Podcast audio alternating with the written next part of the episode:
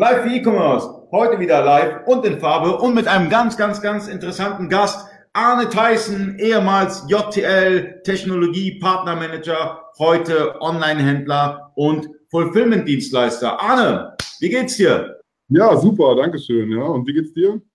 Ja, ganz gut. Also erst recht, wenn, wenn ich wieder interessante Partner habe zum Quatschen. Und ähm, wir kennen uns ja schon ein paar Jahre länger. Ich ja, glaube, du warst eine der ersten Personen, die ich im E-Commerce kennengelernt habe, äh, mhm. als äh, wo, wo, wo Philipp und Martin noch nicht bei JTL waren. Da gab da gab's ja einen Sigi und da gab's dich.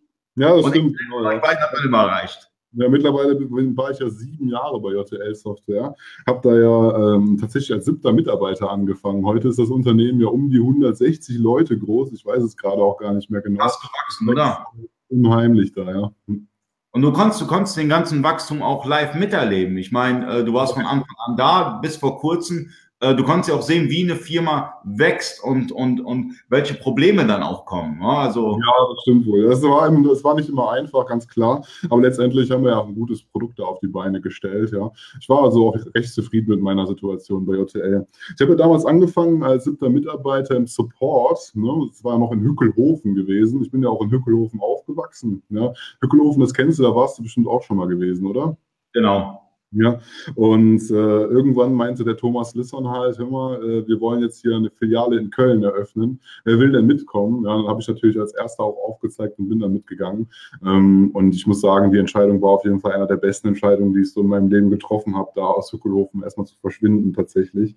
Ne, für Leute, die jetzt zuschauen da aus Hückelhofen, tut mir leid, aber ähm, der Umzug war einfach, war einfach genial. Köln kann man nicht mit anderen Städten vergleichen da, ja. Naja, äh, in Köln dann ging es dann los. Ne? Dann äh, wurde ich auf einmal Partnermanager. Nee, beziehungsweise gar nicht wahr. Erst habe ich ja Schulungen gemacht. Ja? Ähm, Schulungen äh, im, ähm, deutschlandweit eigentlich auch. Ich habe den meisten Online-Händler halt JTL Wavi näher gebracht und ähm, also vielen Online-Händlern JTL Wavi näher gebracht. Habe denen erklärt, wie die Prozesse damals noch ohne JTL WMS funktionierten und sowas alles. Ja, äh, war schon eine interessante Geschichte auf jeden Fall. Ähm, so die beste Geschichte aus der Schulungszeit war eben die, dass ich damals zu einem äh, russischen Unternehmen gefahren bin. Ähm, bei diesem russischen Unternehmen musste ich dann in so einem Bürocontainer meine Notebooks aufbauen, ähm, meinen Beamer aufbauen und irgendwann kam dann die Frage, kann denn JTL Wavi Russisch? Ja, ja, leider nicht. Musste ich halt den Sigi anrufen, dass der mich dann doch irgendwie aus dieser heiklen Situation dann dementsprechend befreit. Ja. Mittlerweile, glaube ich, sind, ist JTL dabei, ähm, das Ganze so aufzustellen, dass es dann auch bald auch russisch möglich ist. Wie da der aktuelle Stand ist, weiß ich natürlich jetzt nicht. Ja. Nee, so als kleine Anekdote. Dann bin ich äh, Partnermanager geworden bei JTL. Ja, hab dann. Ja, ähm, hat mit so Leuten wie mir zu tun gehabt. Genau, einmal hatte ich so Leute mit so, so, mit Leuten wie dir zu tun, tatsächlich. Ja. Nee, aber nee, das war ja damals der Siggi. Der Siggi hatte, hat sich ja damals um die Servicepartner gekümmert. Du warst ja Servicepartner ne, oder bist immer noch Servicepartner. Und ich musste mich halt um Technologiepartner kümmern. Das heißt also, ich bin quasi von Messe zu Messe gereist und habe entsprechend dort ähm, ja einfach das Netzwerk für JTL mit aufgebaut, sodass dann quasi entsprechende Technologien rund um JTL, also Service-Dienstleister wie eben zum Beispiel Markus, Markus Software mit Unicorn, dass die halt äh, vernünftigen, einen vernünftigen Ansprechpartner bei JTL haben. Du hast auch sehr viel Spaß mit dem Wilken gehabt. Ich kenne so ein paar Insider-Gespräche. Ja, natürlich. Ja, ja. So, ich glaube, das war dein bester Freund. wenn man so auf Messen unterwegs ist, dann sollte man sich natürlich jetzt nicht den Konkurrenten verschließen. Ne? Also es gibt da einige Geschichten, ja, zum Beispiel kann ich jedem eine, eine Shopware Afterparty äh, nur empfehlen halt, ja, abends mit bei, äh, bei Shopware auf dem Stand zu stehen und da mitzufeiern, ist einfach genial, ja. Auch der Hagen Meichner jetzt mittlerweile bei Shopify halt, ja. Äh, mit dem kann man einfach nur Spaß haben, ja. Ähm, der war ja auch schon fast überall gewesen, war bei Pixie, Presta, äh, bei Shopify, nächstes Jahr bei JTL. Oder bei Plenty. Ja, weiß ich nicht. Jetzt ist ja beim internationalen Unternehmen, da bei Shopify. Und ich glaube, da ist er auch super glücklich mittlerweile. Ne? Hagen hat ja, glaube ich, mittlerweile die, Reise, die, die, die meisten Reisemeilen. Ja? Also, wenn man sich mal anschaut, wo der Mann überall so ist, ja, ist schon der Wahnsinn. Da habe ich auch den größten Respekt vor dem. Nebenbei, nebenbei muss ich über Hagen sagen, dass er privat auch echt ein super Mensch ist. Ja? Also, man kann sich nicht nur über E-Commerce mit Hagen unterhalten. Ja? Ja, definitiv ein sehr, sehr ähm, sympathischer Mensch. Also jeder, der Hagen kennt, weiß, dass er mega sympathisch ist. Und mhm. äh, du hast das Glück gehabt, dass du ähm, mit all all den verschiedenen Dienstleistern im E-Commerce in Kontakt getreten bist, durch, durch deine Stellung bei JTL und du kennst den E-Commerce wie kein zweiter. Das heißt, ähm, jetzt bist du ja mittlerweile Händler und mhm. du hast ja Know-how, das ist Gold wert. Also das hat kaum jemand. Du startest ja ein Business mit, mit, mit richtig viel Know-how. Mhm. Ja, das ist schon wahr. Ne? Also ähm, ich merke das halt auch immer wieder. Ähm, ich muss jetzt so ein bisschen die Brücke schlagen. Jetzt mittlerweile bin, ähm, biete ich ja auch Fulfillment an. Heißt ja quasi, dass ich für Händler die Waren einlagere und entsprechend versende. Ähm, und ich habe jetzt halt Telefonate mit einigen Händlern, die einfach überhaupt noch nicht mal ein Warenwirtschaftssystem einsetzen. Ja? Die so, wo eigentlich völlig die Grundlage fehlt, also einfach Daten von deren System in mein System zu Aber Arne, woran, woran liegt es denn? Dass es immer noch Händler gibt, die mit Excel-Dateien arbeiten, anstatt sich äh, kostenlos die JTL-Warenwirtschaft herunterzuladen oder äh, sonstige Software. Ähm, woran liegt das? Ja, ich kann es ehrlich gesagt nicht so wirklich sagen. Also meiner Meinung nach sollte jedes, äh, jedes Startup zumindest als erstes über ein Warenwirtschaftssystem nachdenken. Egal, ob es jetzt JTL, ob es jetzt ein Bilby oder ein Plenty Markets oder sonst was für ein System ist. Man muss einfach schauen, dass man gewisse Prozesse automatisiert. Ja, Es kann nicht sein, dass man ähm, abends sitzt und äh, für hunderte von, von, von Conversions, von Verkäufen einfach noch Rechnungen manuell schreibt. Das kann einfach nicht wahr sein. Ja, Und das machen tatsächlich noch viele. Ich habe jetzt letztens noch einen Händler kennengelernt, ähm, der nutzt jetzt auch JTL halt, auch mit einem eigenen Lager, nutzt das aber schon länger, druckt sich aber halt noch immer Lieferscheine in Stapelweise aus und nebenan dann halt äh, Versandetiketten, DHL-Versandetiketten, die dir auch ausguckt. Ja. Arne, da musst, da musst, du, musst du direkt, direkt eigentlich äh, einschreiten und sagen, hey, es gibt den Paktisch, es gibt die WMS und du kennst ja. die WMS haben wir ja dann in Abend gemacht. Wir haben den dann auf jeden Fall auch deutlich angefixt und haben denen gesagt, du, hör wenn du ein eigenes Lager betreibst, dann brauchst du auf jeden Fall einen professionellen Prozess dahinter. Und das wäre, wenn du schon JTL einsetzt, auf jeden Fall JTL WMS in dem Fall, ja. Oder halt ein Paktisch natürlich, ja. Ja, beides würde funktionieren. Und äh, ich denke, das ist auch der Mehrwert, den, den du den Händlern bietest. Ich meine, du kennst die, die Warenwirtschaftsseite wie kein zweiter. Ich meine, du hast dich auch mit anderen Warenwirtschaftssystemen auseinandergesetzt. Das heißt, wenn jemand beispielsweise startet im E-Commerce und hat kein eigenes Lager, macht es irgendwie aus dem Kinderzimmer heraus oder wie auch immer, ja, und möchte jetzt bei dir einlagern, mhm. ja, der hat ja den großen Vorteil, dass du ihm auch äh, Consulting auch noch anbieten kannst. Du kannst ihm sagen, hey, guck mal, du hast da hier die Einstellungen da oder da jenes, ja, du hast, du bietest ja einen extremen Mehrwert ja, ich versuche das schon halt ähm, möglichst gering zu halten, dass ich den, den Händlern also empfehle, ähm, was sie zu tun haben, damit sie letztendlich bei mir auch einlagern können, damit die Daten, also Auftragsinformationen, Bestandsinformationen, Tracking-IDs und sowas übermittelt werden können, vernünftig automatisch.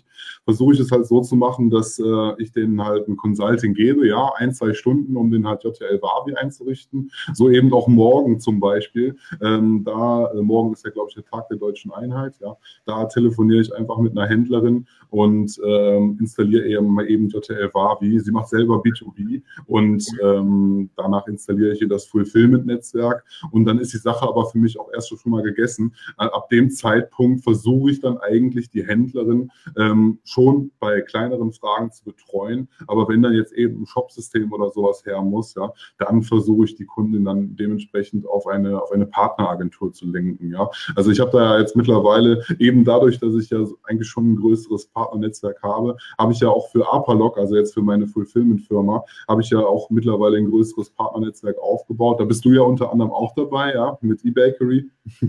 genau, und wenn da halt irgendwelche Fragen sind, ja, äh, die jetzt quasi über dem hinaus. Du hast noch weitere super Dienstleister dabei. Du hast da Visit Media, Go E-Commerce, wen hast du noch? Genau, dann habe ich noch äh, mit, ähm, mit Hendrik Lippert bin ich da noch im Boot, ja.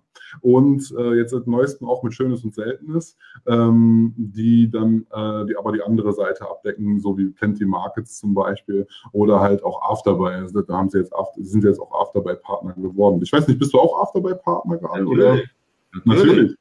Na super. Natürlich. Dann kannst du mir auch dabei helfen. Ja? Ich versuche da dementsprechend schon, dass die, dass die Agenturen dann ähm, die ähm, Integrationsaufgaben übernehmen. Ja? Ich versuche dem Händler, also das versuche ich jedem Händler, jedem, mit dem ich telefoniere und der bei mir einlagern möchte, dem versuche ich schon so früh wie möglich auf jeden Fall zu erklären, dass die Datenqualität stimmen muss. Dass quasi die Daten am besten aus JTL Wabi heraus an mich übertragen werden, eben über momentan das JTL Fulfillment Netzwerk.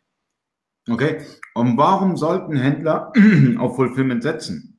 Ja, boah, also da kann ich jetzt weit ausholen. Ne? Also ich bin ja jetzt. Äh, hol, hol aus, du kannst ausholen. Okay. Ich bin ja jetzt selber auch Händler. Ja. Also am Anfang, als ich äh, angefangen hatte, da habe ich das Ganze noch neben JTL gemacht, ja, in Erlaubnis mit, äh, von, also mit Erlaubnis von Thomas Lisson. Ähm, da habe ich auch Fulfillment gesetzt. Ja. Ähm, dann, als ich bei RTL ausgeschieden bin nach einer gewissen Zeit, weil einfach der Handel dann auch recht erfolgreich geworden ist, ja, dann ähm, habe ich gesagt, okay, ich mache jetzt mein eigenes Lager, ähm, habe aber nicht so ganz mit den Konsequenzen gerechnet, die das alles mit sich führt. Ja? Also es ist quasi so, mit einem eigenen Lager bin ich quasi natürlich jetzt auch davon abhängig, dass der Handel vernünftig läuft. Ähm, ich möchte ja gerne das Ganze mit auf den zweiten Standbein setzen und das, das Fulfillment-Geschäft natürlich auch mit ausbauen. Ja? Da konzentriere ich mich gerade auch mit voller Energie drauf. Aber es sieht halt so aus, dass ich halt fixe Kosten habe. Ja? Das heißt quasi, das Lager kostet im Monat, die Telefonrechnung kostet, Strom kostet, kostet, etc., die Mitarbeiterkosten, ja. Und das ist alles ein Riesenapparat, der da auf jeden Fall finanziert werden muss. Und das hatte ich damals, äh, als, äh, als ich quasi mit ähm, einem Fulfillment-Dienstleister zusammengearbeitet habe, einfach nicht. Ja. Ich konnte einfach viel, viel flexibler agieren. Ich weiß nicht, die meisten kennen es vielleicht, wenn man jetzt gerade einen neuen Amazon-Account erstellt hat. So nach drei Monaten kommt dann schon die erste Kontosperre, weil einfach äh, Amazon Payments ähm, euch, den Händler nochmal verifizieren möchte. Ähm, das dauert manchmal ein bis zwei Wochen einfach. Ja. In der Zeit hatte ich einfach keinerlei Nebenkosten. Ich konnte einfach äh, frisch, fromm, fröhlich, frei, konnte ich einfach agieren ähm, und konnte schauen, dass ich mich auf andere Marktplätze in der Zeit konzentriere. Wenn heute Amazon mir jetzt den Account zumachen würde zum Beispiel, dann hätte ich ja auch ein großes Problem tatsächlich. Ja. Mal davon abgesehen, dass ähm, ich mich jetzt nicht mehr nur auf Amazon konzentriere, sondern als Händler auf der Händlerseite mich, mich möglichst breit aufstelle. Ähm, da habe ich zum Beispiel jetzt ähm, auch wieder von verschiedenen Händlern gelernt. Das heißt ja nicht, dass ich jetzt nur weil ich jetzt sieben Jahre E-Commerce mache, dass ich da jetzt auf jeden Fall alles weiß. Mhm. Ähm, so spricht man ja auch als Händler untereinander. Man kriegt man verschiedene Tipps, ja, wie zum Beispiel ähm, von einem Händler, äh, meinem Nachbarn, um genau zu sein, äh, der mir jetzt einfach erklärt hat, dass er maximal äh, 35 Prozent aktuell ähm, auf Amazon setzt, dass seine Gesamtumsätze maximal 35 Prozent bei Amazon betragen und er das restliche Geschäft eben einfach über andere Marktplätze beziehungsweise über seinen Shop System äh, querfinanziert. Ja. Und vor diesem Händler habe ich auf jeden Fall größten Respekt, dass er das so aufgezogen hat. Und ähm, glaub mir, Ali, wir reden jetzt hier nicht von einem kleineren Händler. Ja. Ja, aber es ist ja, wichtig. Also ich meine, das meint das, das auch sonntags immer bei Jetzt, so, ähm, das ist auch das, wir sprechen jeden Sonntag äh, darüber, dass es wichtig ist, eine Strategie aufzubauen, ja. Und ja hast, du hast jetzt einen, einen Nachbarhändler, der ähm, nur 35 Prozent seiner Umsätze über Amazon fahren möchte. Mhm. Ob das so, ob das so in, in, der Theorie alles super, ob das in der Praxis, Praxis so klappt, ist auch wieder eine andere Sache. Aber ja. man muss sich jetzt, Entschuldigung, wenn ich dich da unterbreche, ja, man muss sich jetzt nicht nur auf die deutschen Marktplätze konzentrieren. Ja, natürlich gibt es ein es gibt Real, Rakuten etc. Aber es gibt ja auch europaweit einfach sehr, sehr viele geniale Marktplätze tatsächlich. Ja. Schauen wir uns mal Frankreich an. Da ist halt jetzt C-Discount, ja, und die absolute Nummer zwei halt, neben Amazon leider wieder, ja, ähm, einfach die absolute Nummer zwei. Und es gibt ja eben jetzt auch hier durch Markus Software mit Unicorn 2 gibt es ja jetzt auch die Möglichkeit dann für JTL-Kunden dann halt ähm, jetzt auch auf C-Discount-Produkte äh, Unicorn hat, hat richtig nachgelegt. Also mittlerweile ähm, wird fast jeder Marktplatz da abgedeckt. Ja, ja jeden Fall. Es werden mittlerweile sehr viele Marktplätze abgedeckt. Ja. Ähm, ich glaube, in ein, zwei Wochen äh, kommt ähm, der Manu Manu Release. Ja, ja Manu Manu kommt. Ja, Wish ist jetzt schon da. Ne? Also Wish, man glaubt es ja kaum. Ja, also in Europa ja schon richtig äh, auf jeden Fall ernstzunehmende Nummer. Ja, ähm, der also Produkte. Ehrlich? Also hast du, hast du Erfahrungswerte mit Wish? Nee, ich leider nicht, aber hier mein Nachbar wieder. Ne? Also der hat auf jeden Fall sehr, sehr gute Erfahrungswerte. Äh, also von den Conversions her geht das ziemlich ab. Ja? Kannst, kannst du vielleicht mal, weil ich weiß, dass es viele interessiert, kannst du mal ganz kurz erklären, wie der Marktplatz Wish so ungefähr funktioniert? Ja, äh, muss jetzt nicht detailliert sein, so ein bisschen, damit man weiß, okay, ich kann was mit Wish anfangen. Okay, also Wish funktioniert ganz anders als das herkömmliche Marktplatzkonzept. Ähm, bei Wish funktioniert sehr viel über, äh, über über Emotionen, über Bilder im, Endeffekt, Endeffekt halt, ja. Ähm, man gibt, man kann, wenn man einen Artikel online stellt bei Wish, dann muss man den nicht einer Kategorie zuordnen, sondern man muss diesem Artikel Keywords zuordnen, ja. Man könnte das Ganze jetzt ziemlich einfach machen. Man geht quasi bei Google AdWords in den Keyword Planer, schaut sich an, welche Keywords sind für diesen Artikel relevant und diese Keywords hinterlegt man bei Wish dem Artikel. Wenn man dann jetzt noch schaut, dass der Artikel vernünftige Bilder hat, also Wish selber empfiehlt fünf Bilder für einen Artikel, was schon durchaus viel ist, wenn man jetzt mal eBay schaut, die empfehlen so zwei oder drei Bilder, ja, ähm, aber Wish empfiehlt fünf Bilder. Äh, wenn man diese Bilder vernünftig gestaltet hat oder beziehungsweise qualitativ hochwertige Bilder hat, dann verkauft der Artikel sich auch auf jeden Fall auf diesem Marktplatz. Ja. Man muss halt schauen, dass man entsprechend ähm, die Keywords dann für diesen Artikel auch hinterlegt. Ja. Ein, ein, der Wish Kauf findet ja nicht am PC, nicht am Desktop, sondern, sondern meistens eher auf dem Mobile-Device statt. Ja? Das heißt quasi, ähm, es ist so eine, eine Kundengruppe. Ich glaube, eBay hat das ja jetzt gerade auch für sich entdeckt, wenn ich jetzt, glaube ich, jetzt noch im Hinterkopf habe. Da kam ja jetzt eine Meldung vom Markt, glaube ich, raus jetzt die Tage, dass es so einen Mobile-Device-Marktplatz jetzt auch von eBay gibt. Kannst du das vielleicht bestätigen oder was war da? Der Marc schaut ja zu. Ähm, ähm, es gibt ja jetzt, ähm, wir haben es am Sonntag haben wir drüber gesprochen, es geht um die äh, neuen Artikelbilder bei, ähm, bei eBay. Also ähm, da ist der Marc natürlich der, der äh, extreme eBay-Nerd. Äh, der schreit direkt Ja und, und ähm, darüber haben wir am Sonntag ein bisschen gequatscht, aber da ist Marc natürlich der äh, ich glaube, der ist Catch, der Markt. Kann das sein? Also eBay, äh, Catch oder Catch bei eBay? Ja, ja hat, er, hat er jetzt geschrieben, Catch bei eBay. Kann mhm. ich ja gerade mal vergrößern. Genau, richtig, ja. Und Catch bei eBay, das ist, glaube ich, dann, dann auch so eine Art Wish-Klon, wenn man das jetzt äh, so vergleichen könnte. Ja? Nicht, der Markt, der, der haut dir auf die Fresse, wenn er das hört. nee, das ist tatsächlich so. Also man muss sich das einfach mal anschauen. Diese beiden Konzepte sind ziemlich ähnlich. Ja?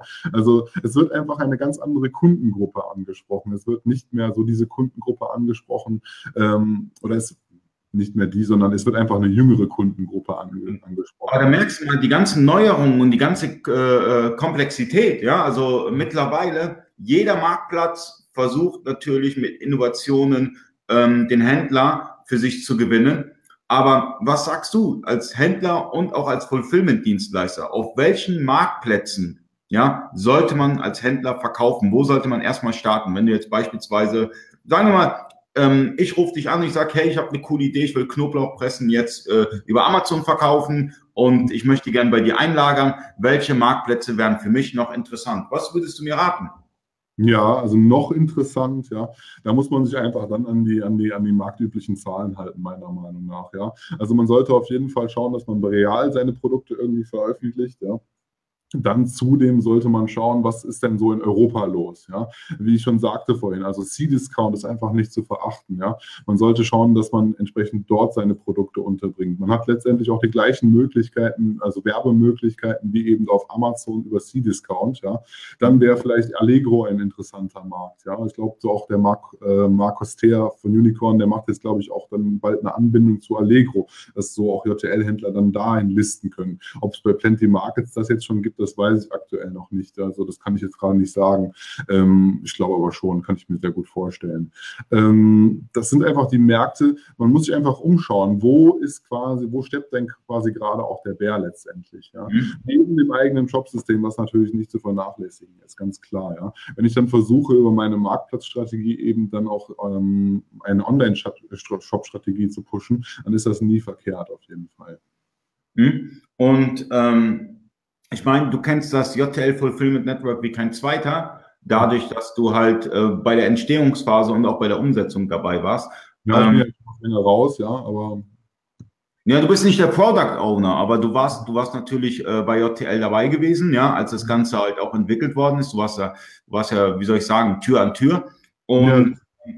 welche welche Erfahrungen hast du denn mit dem Fulfillment Network gemacht? Mhm. Also das Fulfillment Network an sich ist äh, eigentlich eine, eine, super Lösung, damit eben die Daten halt strukturiert in mein System reinkommen. Ja? Ähm, wenn jetzt ein Händler anfragt, der hat jetzt quasi nur ein Shopify oder jetzt nur ein Shopware oder nur ein Shopsystem oder nur eBay von mir aus, ja, mhm. und möchte jetzt gerne über mich Fulfillment machen, dann ist das schon recht schwierig, diesen Händler an mich anzu, also an unser System anzudocken letztendlich. Klar könnte man immer darüber nachdenken, ob man jetzt eine CSV-Datei aus seinem System exportiert exportiert und die dann halt bei uns äh, per Ameise importiert, JTL Ameise importiert. Ähm, aber das sind natürlich alles immer Krücken letztlich. Ja. Mit dem JTL Fulfillment Netzwerk ist es einfach super flüssig, das Ganze. Die Kommunikation funktioniert quasi in Echtzeit. Das heißt quasi, sobald ich äh, letztendlich, sobald der Händler angefangen bei der Lieferantenbestellung halt diese in seinem System erstellt, dann habe ich die als Fulfillment-Dienstleister, nachdem er sie abgespeichert hat, normalerweise innerhalb von einer Minute auch in meinem System verfügbar. Ich kann mich quasi sofort darauf einstellen, wann kommt denn die Ware und was kommt da auch vor allem. Dann geht es weiter. Sobald diese Ware bei mir äh, vereinnahme, sobald ich quasi diese Ware bei mir ins System einbuche, bekommt der Händler just in time das eben über das Fulfillment-Netzwerk von JTL halt dann auch mitgeteilt. Ja? Ähm, wenn der Händler etwas ausliefert, dann bekomme ich den Auftrag auch just in time in mein System rein. Wenn ich, wenn ich dann als Fulfillment-Dienstleister den Auftrag ausliefere, dann bekommt der Händler wiederum auch die Tracking-Informationen der Sendungen dann halt äh, wieder zurück überspielt in sein System. Und so schließt sich dann im Endeffekt der Kreislauf. Ja? Also das JTL Fulfillment Netzwerk sorgt einfach dafür, dass die Kommunikation zwischen Händler und Fulfillment-Dienstleister eben äh, quasi in Echtzeit aufrechterhalten wird. Okay, und äh, da gibt es weitere ähm, Fulfillment-Dienstleister, die von Anfang an auch dabei waren, mit, dem, äh, mit, denen, mit denen hast du auch sehr guten Kontakt. Da gibt es, äh, hau mal ein paar Namen raus. Ich weiß jetzt nicht, wer alles äh, Fulfillment macht. Du kennst ein paar mehr, du bist ja mit denen äh, ganz eng, ähm, ja. die das ganz erfolgreich machen. Ja, also da ist zum Beispiel Easy Fulfillment, der André, mit dem äh, stehe ich öfter in Kontakt, ja. Ähm, ich hole mir auch Tipps von ihm und der ist auch sehr, sehr bereitwillig und gibt mir diese Tipps auch. Und bei mhm. André war es einfach auch eine ganz andere Vorgeschichte. Eben dadurch, dass ich halt bei JTL den André auch zu JTL damals geholt habe. Man muss sich oh. vorstellen, der hat ja damals auch halt ähm, mit Wildwuchs gearbeitet. Ich hoffe, der hört jetzt nicht zu. Ähm, hat mit Wildwuchs gearbeitet und ist dann zu JTL gekommen. Und seither versucht er eben dann auch oder macht es auch aktiv und bringt jeden Händler, der quasi dann bei ihm aufgeschaltet wird, dazu, halt auch JTL dann als Produkt einzusetzen, sodass eben die Daten wieder vernünftig übertragen werden können. Ja. Ähm, ich habe natürlich die verschiedensten Fulfillment-Dienstleister damals kennengelernt. Wir mögen uns alle, wir sind ja, wir sind eigentlich ein großes Netzwerk, kann man sagen. Also es gibt da keine meiner Meinung nach keine, keine, keine Möglichkeit von Konkurrenz, sondern ist einfach so, dass es einfach sehr, sehr viele, sehr, sehr viel Bedarf in dem Markt gibt, Fulfillment. Es gibt super viele Anfragen und ich glaube, wir alle haben sehr, sehr viel zu tun tatsächlich. Okay, ja, also du hast ja gerade äh, über ähm, Easy Fulfillment gesprochen. Das ist mit der größte äh, Fulfiller bei JTL, soweit ich weiß. Ja. Ja, dann gibt es noch ähm, Dietmar von Lumundi. Ja, ja richtig, genau. Der Dietmar Sicking, richtig, ja. Und jetzt kommst du als, als Dreieck dazu. Jetzt komme ich als kleiner äh, Fulfillment-Dienstleister erstmal dazu, richtig, ja. Ich meine, von den beiden, die wir jetzt genannt haben, von Dietmar und von André, kann man sich ja eigentlich eine, eine Scheibe abschneiden. Ich meine, die, die, die betreiben dieses Business schon sehr, sehr erfolgreich halt, ja. Ähm, Respekt auf jeden Fall, ja. Ja, die geben auch, das Gute ist, die geben ja auch, die geben auch, die geben auch äh, Ratschläge weiter. Also ich habe mich letztens mit einem Dietmar unterhalten, äh, der war in Frankfurt, da haben wir uns kurz mal getroffen. Und ähm, der Dietmar, der hat ja wirklich, ähm, mit dem kannst du ja über jedes Thema sprechen, über Personalmanagement und sonstige Themen. Der kennt sich ja wirklich überall irgendwie aus. Okay. Äh, ist auch äh, beim BNI, das ist, das ist auch so ein, so ein wie soll ich sagen, äh, geschlossener Kreis, ja. Äh, ja äh, ganz interessant, die machen da irgendwie so äh, Pitches und sonst alles. Das Mittagsfrühstück, glaube ich, oder was war das, ne? Ja, ähm. ja, die machen eine Menge. Und äh, natürlich kannst du immer was mitnehmen, wenn du mit Dietmar sprichst. Also wenn, wenn ihr mal auf einer Messe seid, ihr seht Dietmar Sicking, äh, geht zu ihm hin. Äh, er, ist, er, ist, er ist der Grandmaster of E-Commerce, würde ich schon fast ja, sagen. Ja, da ist eine Cocktailmaschine dabei. Ich weiß nicht, ob er es immer noch so macht, ja. Aber es ist immer ganz nett, mit ihm zu quatschen, auf jeden Fall, ja. Und er ist auch wirklich kompetent, mit dem kann man wirklich über alles reden, da hast du recht. Äh, ich meine, du hast, du hast ja richtig gute Zeiten erlebt bei JTL. Äh, ich meine, äh, du, ich habe dich ja auf Messen gesehen. Du hast da JTL hast du, hast du mega geil repräsentiert, äh, die Partys und, und, und alles.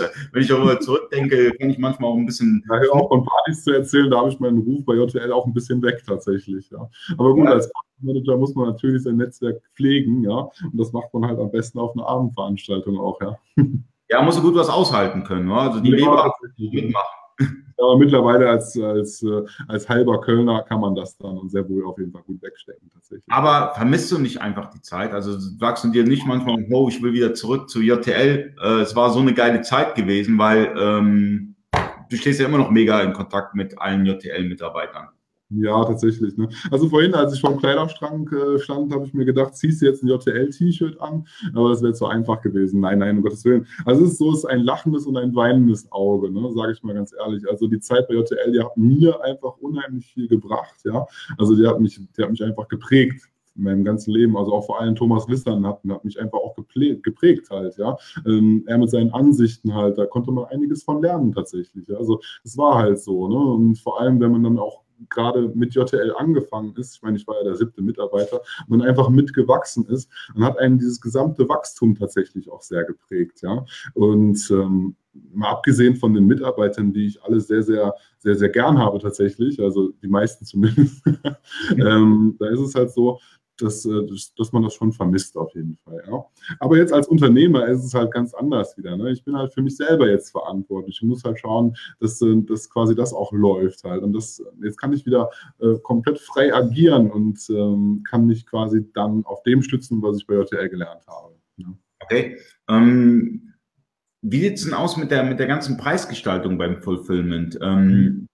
Wie kann ich mir das vorstellen? Ähnlich wie bei Amazon oder, oder äh, seid ihr da anders von der Preisstruktur? Ja, also das, das hält jeder Fulfillment-Dienstleister natürlich, wie er es gerade meint halt. Ne? Also ähm, ich habe da die, die, die Fulfillment-Preise so gewählt. Ja, dass, würdest du nicht sagen, dass Amazon irgendwie die Messlatte ist für, für, für die Kalkulation?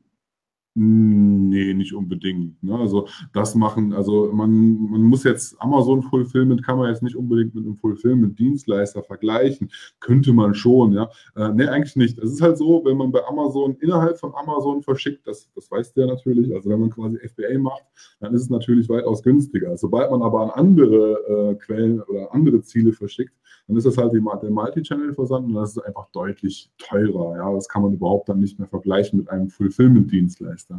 Beim Fulfillment-Dienstleister ist der USP natürlich auch ganz woanders. Da ist der Service individueller. Ja, die äh, Kunden haben einen Ansprechpartner in der Regel, können sich immer an diesen Ansprechpartner wenden und bekommen dann natürlich auch eine Antwort auf ihre Anfrage. Also in der Regel ist das so, kann ich mir gut vorstellen. Also es geht da keiner unter.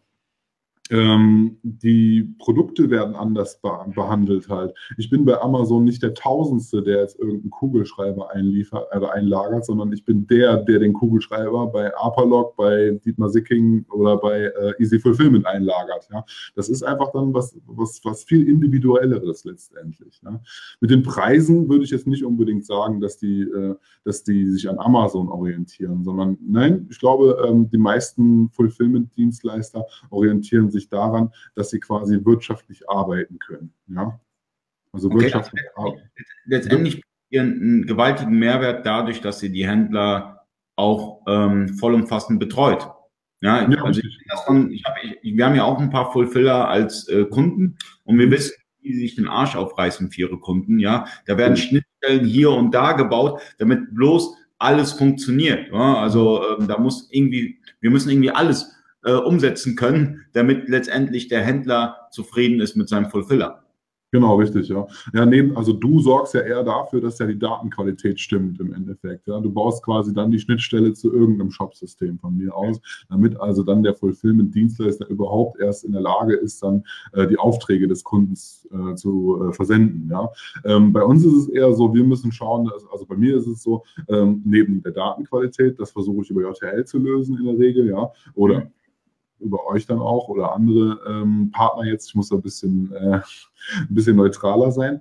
Ähm, die Sache ist, auch andere nennen. Also es gibt, es gibt sehr viele gute äh, Partner im JTL-Netzwerk, äh, mhm. richtig gute. Und die kann man natürlich auch beim Namen gerne immer wieder nennen. Ja, natürlich, genau, ja. Ähm, wenn jetzt zum Beispiel ähm, müssen wir für den Händler natürlich auch verschiedene Dienstleistungen ausführen. Ja? Das heißt jetzt also nicht nur das reine Versenden, sondern wir haben da Kunden, die arbeiten mit Mindesthaltbarkeitsdaten, äh, Mindesthaltbarkeitsdaten. Dann gibt es Kunden, die ein Biozertifikat verlangen. Dann gibt es Kunden, bei denen der Wareneingang, wo Ware nochmal vorkommissioniert werden muss, damit sie überhaupt erst eingelagert werden kann. Dann gibt es die Pre-FBA-Kunden, in denen wir quasi äh, die Ware für Fulfillment bei Amazon aufbereiten. Jetzt arbeiten wir gerade daran, dass wir Waren für C-Discount Fulfillment aufbereiten können, ja, dass quasi auch Kunden über uns in der Lage sind, eben dann auch C-Discount Fulfillment zu machen. Das ist immer eine Herausforderung. Man muss einfach mit dem Markt gehen. Man darf da nicht stehen bleiben. Ja, Na, definitiv. Und äh, ich sehe da so ein bisschen Schwierigkeiten. Beispielsweise hast du auch Händler, die haben äh, Chargenartikel und wie du gerade schon genannt hast, MHD und allem drum und dran. Und das kannst du auch äh, äh, abdecken. Also das heißt letztendlich auch äh, äh, Seriennummern ausrufen und so weiter. Das geht alles übers Fulfillment mit dir. Äh, Seriennummern übers Fulfillment, da habe ich jetzt noch keinen. Ja, aber mit Mindesthaltbarkeitsdaten, dafür, das funktioniert auf jeden Fall wunderbar. Ähm, vorausgesetzt ist eine Voraussetzung natürlich ist wieder, dass die Datenqualität stimmt. Ja, also dass dein Job quasi gut auf jeden Fall ausgeführt worden ist. Ja. Okay, und äh, man hört ja manchmal, ähm, das Fulfillment Network von JTL ähm, nimmt zurzeit keine neuen Fulfiller auf. Ähm, kannst du uns das, dazu was sagen, warum es so ist zurzeit? Oder ähm, wie ist der Stand? Auf der JTL Connect hat auch der Thomas Lissmann, glaube ich, gesagt, dass da diese, diese Sperre jetzt auf jeden Fall aus, aufgehoben ist. Also soweit ich weiß, werden da jetzt äh, Fulfillment-Dienstleister und Kunden wieder aufgenommen tatsächlich. Also das kann ich so nicht bestätigen, ja. Okay, nee, das war ja eine Frage. Ich werde. Ich hoffe, du überlebst das jetzt mit dem Hund. Ja, ja, ja das ist ein großer Hund. Ja, aber mal hoffen, dass du es überlebst. Ja, die Tür zu. Alles gut. Perfekt.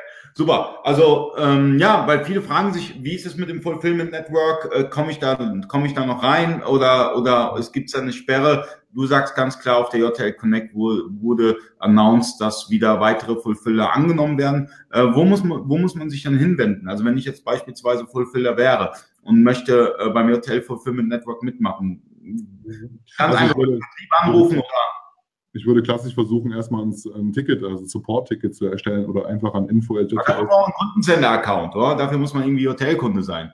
Ja, man kann aber auch an info.jtlsoftware.de schreiben.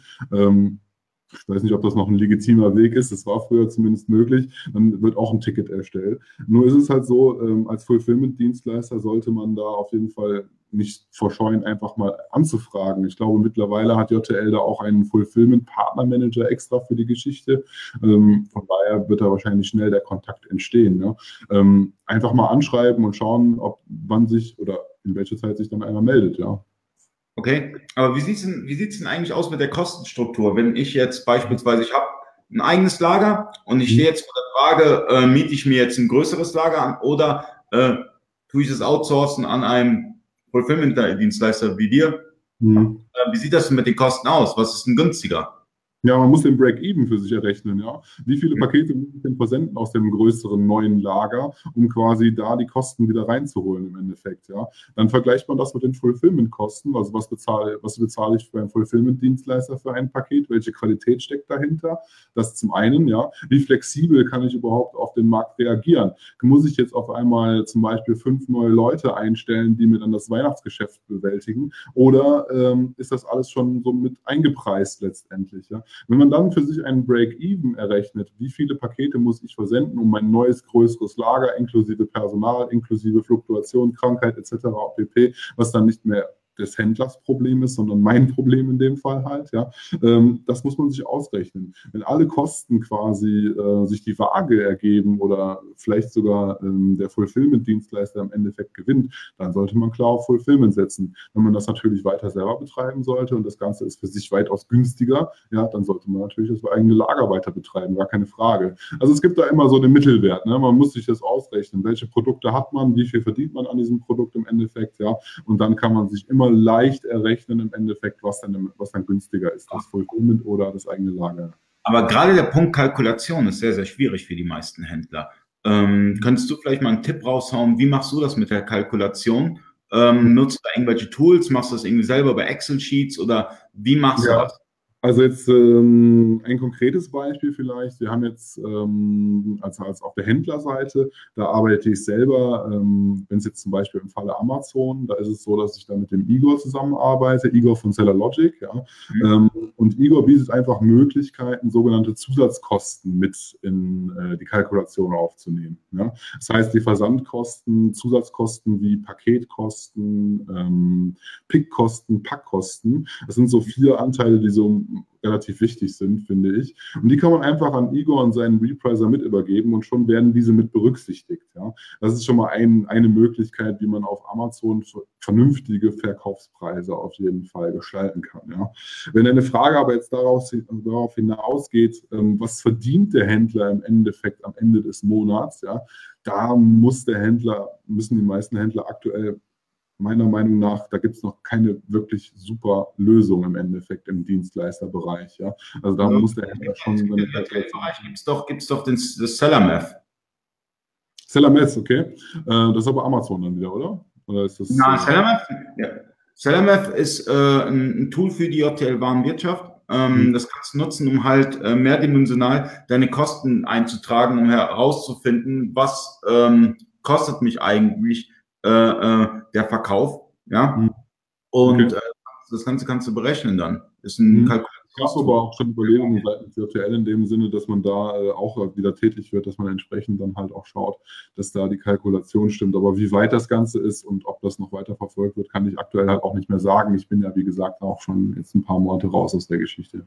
Aber wie, wie, wie, wie schafft das eigentlich JTL so viel Speed zu geben? Ich meine, die haben, die haben ja so viele Features jetzt mittlerweile released. Äh, ich meine, ich habe angefangen, da gab es JTL-Version 08 äh, irgendwas, ja. Mhm. Und mittlerweile ähm, gab es ja keine Ahnung wie viele Updates. Und ähm, es gab mal einen Monat, da hatte ich irgendwie zehn Updates gehabt mit der JTL. Ja, das war ja Fluch und Segen zugleich, ne? muss man ja schon sagen. Ne? Also da hat sich ja die, die Release-Politik ganz klar geändert bei JTL. Es sieht ja so aus, dass ja quasi jetzt erstmal drei Beta, ähm, drei Beta-Phasen durchlaufen werden, bevor dann wieder eine neue Stable-Release-Version dann veröffentlicht wird. Ja, das ist ja keine interne, sondern das ist ja äh, das ist ja im Forum, glaube ich, auch von Manuel Peach damals so beschrieben worden, dass es quasi jetzt nicht mehr dazu kommt, dass es mal eben zehn Releases in einem Monat gibt. Ne? Ich kann mich noch an die Zeit erinnern, bevor die 1.0 da war. Da war es ja tagtäglich so, dass ja auch mal zwei Updates rauskamen. Ne? Das war natürlich nicht toll letztendlich. Aber gut, wir waren damals auch ein bisschen kleiner und mussten halt dann flexibler auf die Gegebenheiten agieren. Und das haben wir dann damals halt auch leider öfters mal mit mehreren Releases getan. Auch mit Freitagsreleasen, die es heute so nicht mehr gibt, ja. Das war, das war Action gewesen. Ich kann mich an die Zeit noch erinnern. Äh, das war, das war schon manchmal eine Herausforderung gewesen. Aber ja. ähm, letztendlich ähm, haben wir ein Produkt, das wirklich gut läuft. Ja, also wenn man sich mal anschaut, was die JTL ähm, 139, wie auch immer jetzt ähm, mittlerweile leistet und was die 1.4 bald bringt, äh, das ist äh, wow. Ja, naja, also JTL hat auf jeden Fall einiges getan in Sachen Qualitätsmanagement. Da gibt es ja eine ganze Abteilung, die sich jetzt damit beschäftigt, eben die ganzen Features zu testen. Ja, äh, in der Version 1.3.20 äh, ist es, glaube ich, jetzt aktuell halt. Ja, ähm, da wird einfach viel, viel mehr Wert darauf gelegt, dass der Kunde im Endeffekt ein qualitativ hochwertigeres Produkt bekommt. Ja. Das heißt jetzt nicht, dass da jetzt noch weiter Fehler sind, ja. Das kann halt immer passieren, um Gottes Willen, ja. Aber es heißt auf jeden Fall, dass es weitaus weniger vor oder, oder weniger vorkommt, als das vielleicht früher der Fall war. Ja. Also die Versionen sind auf jeden Fall qualitativ hochwertig, ja. Okay. Hast du in deinem Kundenkreis auch Händler, die andere Warenwirtschaftssysteme nutzen, wie beispielsweise ja, bei Plenty? Ja, also ähm, heute war eine Kundin dabei, die Sage nutzt, ja. Ähm, die Office Line ist es, glaube ich, ist eine Cloud-Lösung, ja. Ähm, ich habe mit Sage telefoniert und habe mal gefragt, ob ich denn die Möglichkeit habe, dort CSV-Dateien zu exportieren. Also der Herr am Telefon war wahrscheinlich nicht firm genug. Auf jeden Fall meinte er, nein, das geht halt nicht, ja.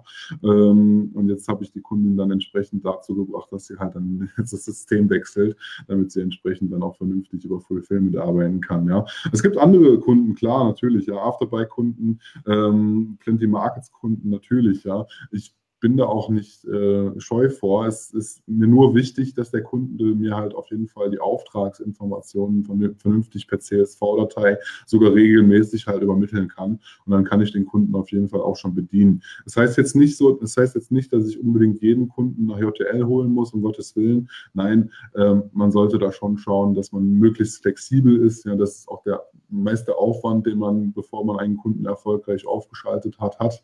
Man muss eben schauen, dass die Datenqualität Qualität stimmt. Und da brauche ich halt wieder dich, ja. Hm. Und ähm, letztendlich ist Fulfillment Network ja auch API-fähig. Das heißt, du könntest eigentlich Plenty und Afterbuy über die API anbinden. Ja, klar, könnte man machen. Also ich glaube, ähm, die API, ich weiß nicht, ob die jetzt mittlerweile fertig ist. Wie gesagt, es war so damals, dass ich quasi zu dem Zeitpunkt das Unternehmen verlassen habe, in dem dann diese API auch entwickelt worden ist. Ja. Aber ähm, über die API könnte man theoretisch auch andere Systeme anbinden. Ja. Ich glaube, das hat doch HTL, äh, nee, haben die noch nicht gemacht, das weiß ich, noch, weiß ich gar nicht, habe ich gar nicht mehr verfolgt im Endeffekt. Aber man könnte theoretisch für Shopify zum Beispiel oder für Shopware oder für andere Shopsysteme wie PrestaShop oder Gambit Cambio könnte man natürlich ein Plugin bauen, was dann dementsprechend die Daten aus dem jeweiligen Shop-System dann halt in das Fulfillment-Netzwerk einspeist, ja. Und da, da kommt jetzt wieder dein Netzwerk. Letztendlich kennst du ja als Technologiepartner fast jeden im E-Commerce. Das heißt, ja, ähm, du kannst da letztendlich eine Menge reißen. Ja, genau. Ich habe auch schon mit Hagen mal kurz darüber geschrieben halt. Ne? Hagen meinte, ich soll erstmal eine Landingpage erstellen auf Apalog, ja, also Fulfillment für Shopify-Kunden und dann können wir dann weiter über eine, ähm, über eine Kooperation sprechen. Okay, also lässt du die Kontakte letztendlich nicht einschlafen. Nein, um Gottes Willen, ja, also, äh, nee, um Gottes Willen, also da wäre ich ja, da wäre ich ja verrückt, wenn ich das tun würde. Erstmal haben sich da ja nicht nur Kontakte entwickelt, nicht nur ein Netzwerk entwickelt, sondern auch, ja, sehr, sehr gute Bekanntschaften in dem Fall, ja, auch teilweise Freundschaften. Und nee, also, um Gottes Willen, also ich bin ja auch noch auf, auf vielen E-Commerce-Events unterwegs. Ich werde zwar jetzt nicht mehr eben nach München fliegen zur Internet World, auch vielleicht doch, ja, vielleicht nimmt der Markus Thea mich mit, mit dem ich auch sehr, sehr gut noch in Kontakt stehe, ja. Ähm, aber ähm, ähm, ich versuche schon, die meisten E-Commerce-Events auf jeden Fall noch zu besuchen und mit den Leuten noch in Kontakt zu stehen. Ähm, telefonieren und schreiben sowieso natürlich, ja. Ja, das ist, äh, ich hoffe, du bleibst uns erhalten, weil letztendlich, äh, ich fand es ganz interessant, dich jetzt auf der E-Commerce Live gesehen zu haben. Ja, das war, ja, äh, war, super. War ich meine, warst du, aber du bist früh, du bist früh abgehauen, oder? Du warst jetzt nicht auf der Aftershow-Party. Diesmal hast du jetzt nicht gebäschert, weil du jetzt nicht mehr bei Hotel arbeitest. nein, nein, um Gottes Willen. Also die Afterbuy, also diese After, ähm, Afterbuy E-Commerce Live war es, ne? Die war ja. super, ja, also muss man schon sagen. Ähm, Afterbuy hat da vieles richtig gemacht. Zum einen war es so, dass die Dienstleister-Eintrittspreise einfach enorm hoch waren. Ja, also ich glaube, irgendwie 700 Euro sollte wohl das. 1500, glaube ich. 1500, okay. Also doch noch viel höher, als ich vermutet hatte. Und dementsprechend hat man gesehen, dass eigentlich auch sehr, sehr viele Kunden dort unterwegs waren. Ja, also es war so, dass da sehr, sehr viele Händler unterwegs waren. Also ähm, der Stand war sehr gut besucht gewesen, muss ich ganz ja. muss ich sagen. Also wir hatten, wir hatten echt gut äh, äh, Andrang gehabt äh, mhm. äh, auf der E-Commerce Live. War schon sehr erfolgreich. Okay. Nee, also es war, also das hat der, ähm, das hat Afterbuy auf jeden Fall jetzt mit Valentin Schütz sehr, sehr gut gemacht. Ja, wirklich toll. Ja. ja. Aber ich meine jetzt mal, jetzt mal außerhalb des Scripts, ähm, findest du nicht, dass mittlerweile E-Commerce-Veranstaltungen auch ein Stück weit inflationär geworden sind? Wir haben zu viele Veranstaltungen mit zu vielen Dienstleistern. Ja. Ja, also es gibt da jetzt schon viele, viele Veranstaltungen. Du machst, oder? Also ich, ich, ich gehe ja gerne auf Veranstaltungen hin, wenn ich es schaffe. Mhm. Aber mittlerweile weiß ich ja gar nicht mehr, wo ich hingehen soll, weil es gibt so viele Veranstaltungen. Äh, ich habe ein bisschen den Überblick verloren. Ja, ich musste, ich kann mich da jetzt auch nicht frei von sprechen. Ich habe ja vor drei Jahren oder mir war es vor vier, habe ich ja die JTL Connect ins Leben gerufen, ja, äh, habe dann quasi wieder eine neue Veranstaltung gemacht, ja. Ähm, mit der JTL Connect, das war auch so eine der größten Projekte, die ich bei JTL mit umsetzen durfte. Das hat mir ja, aber JTL Connect und, und E-Commerce Live und äh, Online-Händler-Kongress von Plenty, das sind doch Pflichtveranstaltungen. Also das sind Pflichtveranstaltungen. Also ich war auch und, und der E-Commerce Day in Köln. Also es wären jetzt meine vier Veranstaltungen, wo ich sage, da muss man hingehen. Ja, ähm, ja. Ja, ja, ich, will, ich, will, jetzt keine Veranstaltung schlecht reden, ja, jede Veranstaltung hat so seinen Charme, aber ähm, wenn man arbeitet, ist es ein bisschen schwierig, auf jeder Veranstaltung hinzugehen. Ja, Internet World natürlich auch. Die meisten Messen sind tatsächlich dann schon, wie du sagst, ja, der E-Commerce Day ist natürlich super, ja, gar keine Frage, da sollte man auf jeden Fall hingehen, das macht real einfach grandios. Er ist immer voll besucht, es sind super Speaker vorhanden. Ja, die Aussteller sind, haben auf jeden Fall immer hohe Qualität. Ja. Äh, die JTL Connect ist super. Auch der Plenty Markets Kongress, auf dem ich auch, ähm, da, kann, äh, da kannst du den Jan Griesel bestimmt fragen, der mich da vielleicht auch immer rum, rumtanzen gesehen hat. Ich war in den letzten Jahren immer dort gewesen. Was du vielleicht vergessen hast, der Shopware Community Day, der ist auch immer. Ah, sorry. Ja. ja da ist auch eine Pflichtveranstaltung, ganz klar, ja. Gut, bei Afterbuy, äh, die hatten ja jetzt dieses Jahr im ersten, im ersten Jahr das neue Format, ja. Also es war ja sonst immer das Afterbuy Barbecue. Dort war ich eigentlich auch immer vertreten, ja. Ähm, war auch immer toll, war eine, eine, persönlichere Veranstaltung, heißt, war ein bisschen mehr, es war ein bisschen anderer Flair als jetzt eben gerade jetzt diesen Samstag bei Afterbuy, ja. Okay, und was ähm, ist letztendlich der Mehrwert, den man bei diesen Veranstaltungen hat für einen Händler? Was, du gehst ja jetzt mit Händlerwahrnehmung hin ähm, mhm. Als äh, Dienstleister. Du bist eine gespaltene Persönlichkeit zurzeit. genau, richtig. Ja, auf der einen Seite Dienstleister, auf der anderen Seite Händler. Nee, ich mache mir einfach, das, das, das musste ich mir einfach auch schon ziemlich früh angewöhnen, auch schon als Dienstleister. Ich schaue mir einfach vorher an, was ich äh, umsetzen möchte und versuche mhm. dann dort dementsprechend den Kontakt zu finden. Man muss jetzt nicht erwarten, dass wenn man auf eine Messe geht, dass man dort äh, 100 Prozent seiner Informationen abgedeckt bekommt. Also ich kann jetzt nicht zu irgendeinem Aussteller hingehen und den irgendeine Detailfrage stellen. Das kann ich nicht machen. Aber das, was ich dort machen kann, ist in der Regel mir den Kontakt besorgen, ähm, den Kontakt, der mir im Endeffekt dann die Detailfrage beantworten kann. Und das Gute ist, man hat zumindest schon mal ein Gesicht, ja. Man weiß also, mit wem man da zumindest gesprochen hat. Man weiß genau, diese Person könnte ähm, mir dabei weiterhelfen, mein Problem im Endeffekt zu lösen. Das hört sich jetzt ein bisschen ähm, ja, eigensinnig an, ist es vielleicht auch natürlich. Man geht ja auf eine Messe, um dort äh, ein Ziel zu verfolgen. Man hat ja ein Ziel, wenn man, sonst würde man nicht auf Messen gehen im Endeffekt. Ja. Und dieses Ziel muss man halt versuchen zu erreichen. Man sollte sich vielleicht vorher einen Termin vereinbaren mit, dem, mit demjenigen, der sein Ziel erfüllen kann. Man sollte schauen, dass man ähm, nicht gleich aufgibt, wenn derjenige einem die Frage nicht beantworten kann, sondern sich versucht dann halt entsprechend den Kontakt davon der Person zu besorgen, äh, den Kontakt, der eben die Frage im Endeffekt beantworten kann. Okay, und man sieht jetzt häufiger auch bei den Messen ähm, ausländische Marktplätze, wie beispielsweise den, den, den Herrn von Mano Mano habe ich jetzt, glaube ich, zwei, dreimal gesehen. Ja. Und ähm, ja, von Wish, ne? Bitte? Und Wish und C-Discount war doch auf der JTR Connect, waren noch äh, bei Markus Software am Stand, standen noch zwei Vertreter von Wish und C-Discount. Genau, ja, es gibt ja viele internationale Marktplätze, ja, und, und, und die kommen immer häufiger auf äh, deutschen Messen. Und ähm, da wieder die Frage zurück zum Fulfillment. Also beispielsweise, wenn ich jetzt äh, Unicorn 2 angebunden habe mit meiner JTL und äh, verkaufe jetzt fleißig irgendwie im Ausland, ähm, mhm. könntest du das denn abdecken? Ja klar, also ähm, es ist halt so, dass ich ähm, dahingehend auch wieder mit einem Partner zusammenarbeite. Ja, das ist der Evgeny äh, von Parcel One. Ja, ähm, ich weiß nicht, wenn ihr Parcel One schon mal ähm, gesehen habt. Also ich weiß nicht, ob man da an dem Konzept vielleicht, ähm, man, man, versteht es vielleicht nicht im Endeffekt. Es ist einfach so bei Parcel One, ich schicke mein Paket, in dem Fall nach Butzbach, ja, per DHL schicke ich das nach Butzbach, ja, äh, also Mitte Deutschlands und von dort aus wird das Paket dann eben entsprechend an den lokalen Logistiker des jeweiligen Landes übergeben. Das heißt, wenn ich nach Österreich zum Beispiel verschicke über Parcel One, dann bekommt die Post AT das Paket zur Zustellung.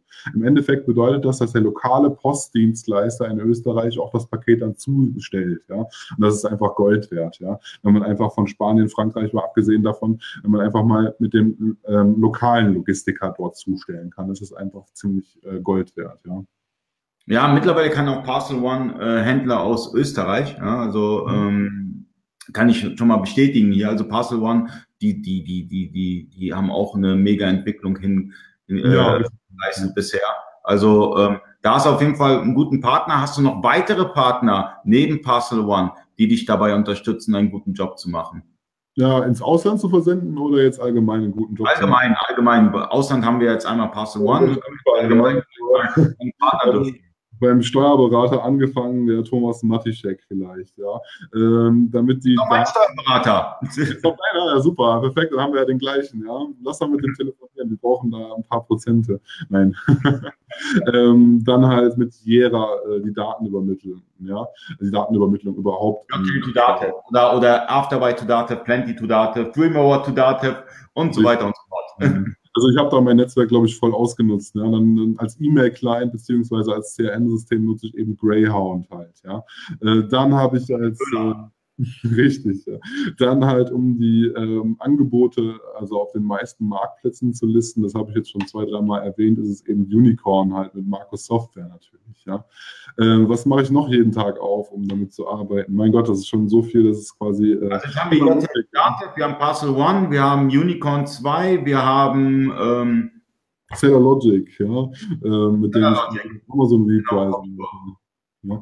Das sind natürlich viele, viele Tools, die man auch bedienen muss. Ne? Das heißt jetzt nicht unbedingt, dass alles einem jetzt da viel Arbeit abnimmt, ja, sondern man muss es natürlich bedienen im Endeffekt. Ja, also ich kann zwar über super viele Tools arbeiten. Ja, aber bei Unicorn ist es zum Beispiel so, das kann ich mal offen sagen, Unicorn und JTL to Data, du musst es einmal einrichten, dann funktioniert es, außer es ja, ändert.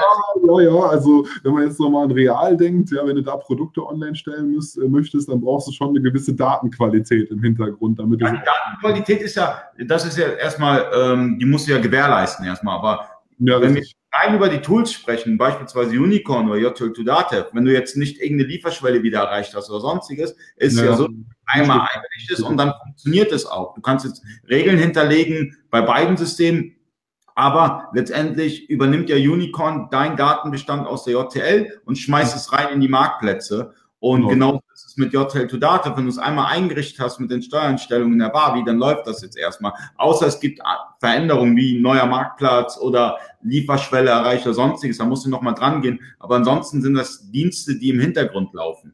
Ja, richtig, ja. Dann habe ich ja noch einen JTL-Shop am Laufen, da läuft dann äh, doppelt gemoppelt ähm, Easy Template, ja, äh, also von Henrik Lippert, ja. Dann halt äh, von Kreativkonzentrat äh, die Dropper, ja, laufen dort auch halt, ja. Dann habe ich als Zahlungsdienstleister natürlich PayPal Plus integriert, gar keine Frage, Amazon Pay ist integriert, ja. Das sind alles so, da muss man alles halt den, den Kunden, den Endkunden natürlich einen guten Service bieten, ja. Äh, und die allerwichtigste Komponente tatsächlich jetzt im Fulfillment-Bereich ist auf jeden Fall JTL WMS, gar keine Frage, ja. Ohne JTL WMS, ohne das Warehouse-Management-System von JTL könnte ich das gar nicht leisten. Da könnte ich nicht mit, äh, mit so wenig äh, äh, im Endeffekt Personal so viele Sendungen am Tag verarbeiten. Das geht gar nicht, ja. Wie viele Sendungen machst du denn in Peakzeiten, wenn ich fragen darf? Ja, ich bin jetzt nicht der größte Händler, also oder der größte Fulfillment-Dienstleister. Ähm, ja, also ähm, da möchte ich jetzt auch äh, jetzt nicht unbedingt mit angeben oder sowas, um Gottes Willen, nein. Okay, ja, also gerade in Peakzeiten ähm, kann man bei der Hotel WMS ganz schnell die Kommissionierart auch ändern und, und, und, und äh, hat da viele Möglichkeiten. Also ähm, schaut euch mal so ein paar Videos von äh, JTL WMS an. Die JTL hat ja einen äh, YouTube-Channel, wo alles so ein bisschen erklärt ist, gerade zu Peakzeiten und so weiter. Das kann JTL WMS ganz gut und ähm, auch viele andere Dinge. Also die JTL WMS ist mittlerweile sehr mächtig und ähm, soweit ich weiß, ähm, gibt es die JTL WMS bald oder gibt es schon auf Englisch. Ja, ja, habe ich jetzt auch, also das habe ich auch noch damals mitbekommen, richtig, ja. Also die, die, Damen und Herren, auf jeden Fall, die Mitarbeiter bei RTL, die Redaktion scheint wohl viel zu übersetzen aktuell. Ich denke schon, dass das jetzt in nächster Zeit kommen wird. Ja. Wann, weiß ich wiederum nicht. Ne? Wie gesagt, da bin ich einfach zu lange für raus, ja. Aber ich freue mich schon darauf. Also es kann auf jeden Fall ziemlich groß werden, wenn JTL da dementsprechend alles übersetzt hat, ja. Okay. Ähm, wie kann man mit dir in Kontakt treten? Mit mir in Kontakt treten. Ja, einfach apalog.de, eine E-Mail schreiben an info.apalog. Ich werde auf jeden Fall antworten. Apalog und natürlich bei Facebook könnte man dich jetzt auch an. Äh, ja, klar, bei Facebook bin ich ja auch ziemlich aktiv, natürlich, ja. Okay. Und ähm, findet man auch Preise direkt oder muss man die immer per, per individuelles Angebot ähm, anfordern bei dir? Nee, nee, bei mir auf der Seite bei apalog.de findet man direkt transparent die wichtigsten Preise, ja. Ähm, und dann kommt es natürlich darauf an, was der braucht der Kunde im Endeffekt individuelles, individuelles. Ich habe eine Preisliste, die kriegt jeder Kunde dann zur Verfügung gestellt, ja. Ähm, die wichtigsten Preise sind, wie gesagt, schon online. Was kostet ein Pack, was kostet ein Pick, was kostet der Karton, ähm, was die Versandkosten, ja. Das steht alles schon online beschrieben. Im Endeffekt, wenn es dann um weitere Dienstleistungen geht, wie eben die Einrichtung von JTL in den zwei Stunden was ich am Anfang unseres Interviews meinte, ähm, dann ähm, ist das bei 60 Euro aktuell die Stunde.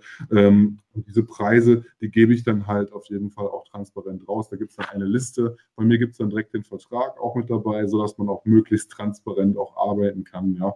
Ähm, jeder Kunde im Endeffekt muss sich dann halt auch natürlich auch schlau machen. Ja. Welcher Fulfillment-Dienstleister ist denn jetzt der richtige für mich? Ja. Ist das der Arne vielleicht mit Apalog? Ja. Ist das vielleicht äh, Easy Fulfillment oder der André äh, oder halt äh, jetzt Dietmar Sicking von Lumundi? Da muss jeder Kunde schauen, dass er ähm, für sich den richtigen Partner findet. Ja. Letztendlich sind nicht nur die Preise wichtig, es ist auch ein People-Business. Ja. Komme ich mit der Person, mit der ich zusammenarbeite, überhaupt gut aus? Ja. Schließlich ist das ja auch eine sehr, sehr wichtige Komponente. Der, das Fulfillment heißt nicht nur, der versendet meine Pakete für mich, ich bezahle einen Betrag Y für, ja, sondern das Fulfillment bedeutet, dieser Mann ist für einen wichtigen Teil meines Unternehmens verantwortlich. Ja. Und wenn das einfach nicht passt, ja, dann sollte man vielleicht äh, sich nicht gerade eben für diesen Fulfillment-Dienstleister entscheiden, sondern einfach vielleicht auch den nächst teureren nehmen, ja, mit dem man vielleicht einfach besser auskommt. Das ist auch ein People-Business, ganz klar. Aber eine wichtige Frage, die ich bis jetzt noch nicht gestellt habe, ist folgende. Ähm, Retouren. Ja, ähm, was mache ich bei Retouren? Ich habe jetzt, äh, es gibt ja das Problem, dass ähm, Kunden dann zur Firmenanschrift zurückschicken, anstatt jetzt zu dir, weil du die Retoure für deinen Händler übernimmst. Ähm, wie, wie läuft das so in der, in der Praxis ab? Äh, ja, da sind die dollsten Fälle schon passiert natürlich, ja. Also wenn ich die Retour bekomme, dann wird sie natürlich erstmal ähm, von uns erfasst halt, wird erstmal im Regal abgelegt. So ist es halt erstmal, muss, man muss sich erstmal um das Tagesgeschäft kümmern, dass quasi neuere Ware rausgeht. Äh, am Ende des Tagesgeschäfts wird dann eben die Retour überprüft, ist, das, ist der Artikel noch in Ordnung, kann er nochmal versendet werden, ist er noch verkaufsfähig im Endeffekt. Gut, ich habe jetzt keinen Händler, der mit Textilien arbeitet, also ich muss jetzt nicht nochmal bügeln, damit quasi der Artikel wieder verkaufsfähig ist. Ja. Glaube ich, würde ich auch nicht tun. Ähm, dann muss die Entscheidung quasi gefällt werden, ist der Artikel verkaufsfähig oder nicht. Ja? Äh, ich muss diesen Artikel wieder ins System einbuchen, damit quasi dann der Händler wieder den Bestand mit in sein System bekommt. Wenn er nicht verkaufsfähig ist, was, was macht man mit dem Artikel, muss natürlich mit dem Händler dann besprochen werden. Am Ende des Monats von mir aus, ja, äh, lieber Händler, hier ist Ware, die ist kaputt, ja, äh, soll ich die jetzt vernichten, möchtest du die jetzt zurückhaben? Wenn der Händler natürlich jetzt die Waren dann nochmal zu seiner Firmenanschrift geliefert bekommt, ja, gut, das hält man, wie man das, glaube ich, gerade möchte. Ja? Also ähm, großartige Probleme hatte ich damit jetzt noch nicht im Endeffekt. Es ist einfach so, dass der Händler dann quasi trotzdem die Gutschrift oder trotzdem entschieden hat, dass die Ware wieder zum Fulfillment-Dienstleister geschickt werden muss. Also ähm, größere Berührungspunkte hatte ich damit jetzt noch nicht. Nee. Okay. Und ähm, du hattest angeschnitten das Pre-FBA. Vielleicht gehst du noch mal ins Detail ein, was genau mit Pre-FBA gemeint ist.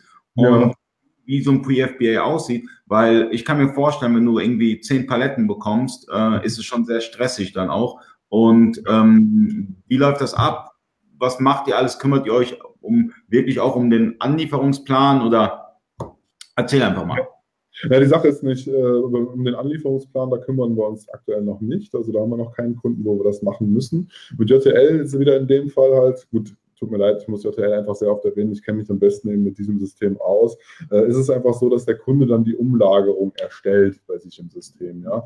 Äh, Umlagerung war immer noch so ein bisschen kritisches Thema, aber jetzt mit der neuen Version von JTL Barbie ist das jetzt auf jeden Fall, glaube ich, gefixt. Das funktioniert jetzt alles einwandfrei. Das heißt, der Kunde erstellt bei sich in seiner JTL Barbie die Umlagerung zu Amazon äh, und versendet diese dann aus JTL Barbie heraus. Also quasi in der Software wird, der, wird quasi diese Umlagerung versendet. Ich bekomme damit quasi mit diesem Versenden, bekomme ich dann diese Umlagerung bei mir ins System rein. Und schon fängt die Arbeit bei uns an. Das heißt quasi, wir picken jetzt erstmal diese Umlagerung aus unserem Lager heraus. Ja. Wir müssen schauen, ob die Ware quasi noch aufbereitet werden muss für Amazon. Das heißt quasi, wenn es zum Beispiel jetzt Gläser sind oder sowas, dann muss das natürlich extrem gut verpackt werden, dass es mindestens einen Fall aus 1,50 Meter Höhe übersteht, das Ganze. Ähm, dann muss die Ware etikettiert werden von uns. Ja, das heißt quasi, Amazon möchte gerne natürlich die eigene FN-SKU drauf haben. Ähm, die muss natürlich ähm, auf, dieses, ähm, auf diesen Artikel geklebt werden. Und anschließend dann kann alles gebündelt in maximal äh, 30 Kilogramm oder 28 Kilogramm Kartons dann an Amazon geschickt werden. Ja? Also das übernehmen wir dann für den Händler natürlich von vorne bis hinten. Ähm, das Einzige, was der Händler halt machen muss, ist auf jeden Fall dann die Umlagerung bei sich im System zu erstellen. Ähm, bei, bei Umlagerungen muss man natürlich, da kann man, da muss man natürlich einen Aufwand berechnen. Es geht jetzt nicht, dass man da pro Pick vorgeht. Ja. Man muss einfach einen Aufwand berechnen und das machen wir meistens dann äh, auf Stundenbasis. Okay. Also ich fand den Talk mit dir mega interessant. Äh, Finde es auch ähm, du mit, deinem, mit deinen Kenntnissen im E-Commerce und deiner äh, Historie im E-Commerce jetzt mhm. auch den Leuten Fulfillment anbietest, finde ich super. Und mhm. Ich denke, äh, das wird sehr erfolgreich, weil ähm, wo kann man sich besser äh, wohlfühlen als bei jemandem, der sich äh, A, mit dem E-Commerce top auskennt und darüber hinaus auch noch systemtechnisch fit ist. Ähm, ich danke dir für das Gespräch. Ja, mhm. wir wiederholen das nochmal.